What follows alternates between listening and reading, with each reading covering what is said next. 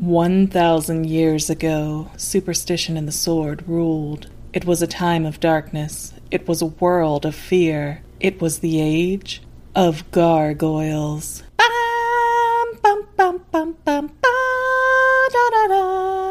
I'm doing a Gargoyles week to talk about this awesome, often underrated series from the 90s. And I hope you're tuning in because you're familiar with the Gargoyles series. Otherwise, you might be completely lost this week.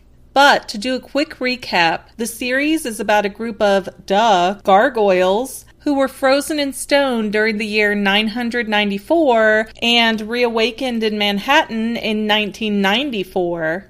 The show goes forward with the everyday lives of these creatures trying to reconcile their existence in the modern world. And various episodes tackle issues like honor, discrimination, illiteracy, gun control, deforestation, and of course, the wonders of technology and being able to fit billions of dollars in research on a three and a half inch floppy disk with their 1.44 megabytes of storage. Oh, the 90s. But for all of the issues that the series did touch on, there was one they never bothered to explain in full, what the heck is the deal with David Xanatos? Seriously, the guy is a billionaire. He owns multiple companies, every relevant artifact on the planet, and for no explained reason, he's completely bipolar about the gargoyles. First, a mini recap for those of you who haven't seen the show before. When the Gargoyle clan was frozen in stone for a thousand years,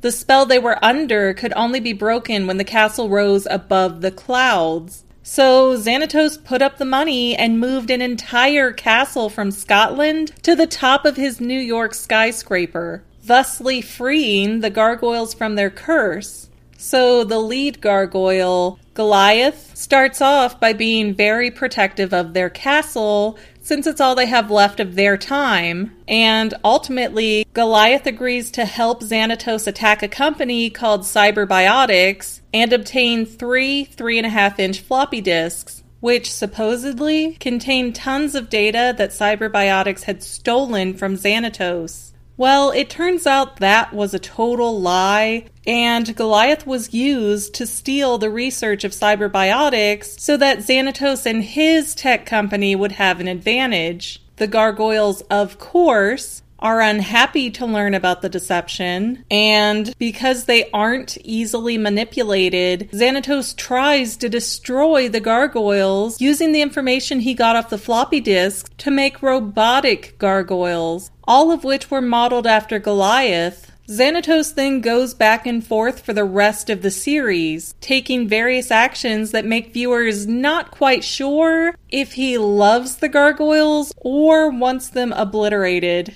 which makes absolutely no sense because when Xanatos gets married, we learn that he uses the event to manipulate the gargoyles into taking them back to the 900s, where Xanatos uses his Illuminati connections to make himself rich in a thousand years. So Xanatos knows that he needs the gargoyles alive, yet he keeps trying to kill them. In a series full of deep, well written story arcs, this was one area I never felt satisfied with. But watching the series again, I tried my best to make sense of it, and I think I found a clue in season 2, episode 17, called Upgrade, which is where Xanatos offers the pack assistance in leveling up to defeat the gargoyles. In that episode, Robo Xanatos gives the pack a demonstration of what he has to offer through video footage of his previous battles with the gargoyles. So, anytime Xanatos has been in a conflict, there's been a hidden camera recording every encounter. Why do that? What's the point? Is it to learn from your mistakes?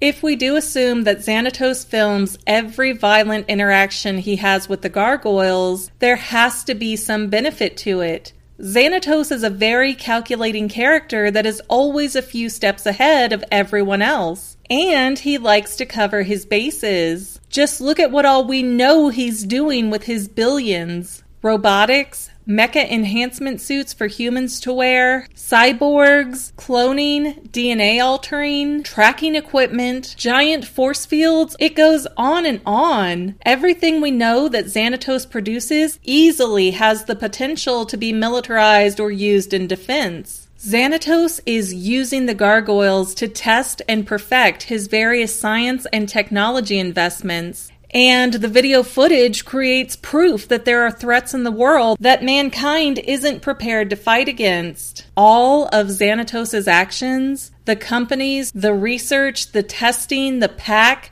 bringing the gargoyles back to life. It was all for the sake of selling weapons to various governments and militaries around the world. Even Xanatos' choice in a wife, Fox, was very calculated. Fox, aka Janine Renard, is the daughter of the very old man who owns Cyberbiotics. So if Xanatos cannot force his competitor out of business through theft or sabotage, his wife will eventually inherit the company after the old man passes away. It's a brilliant contingency plan, really. So there we have it.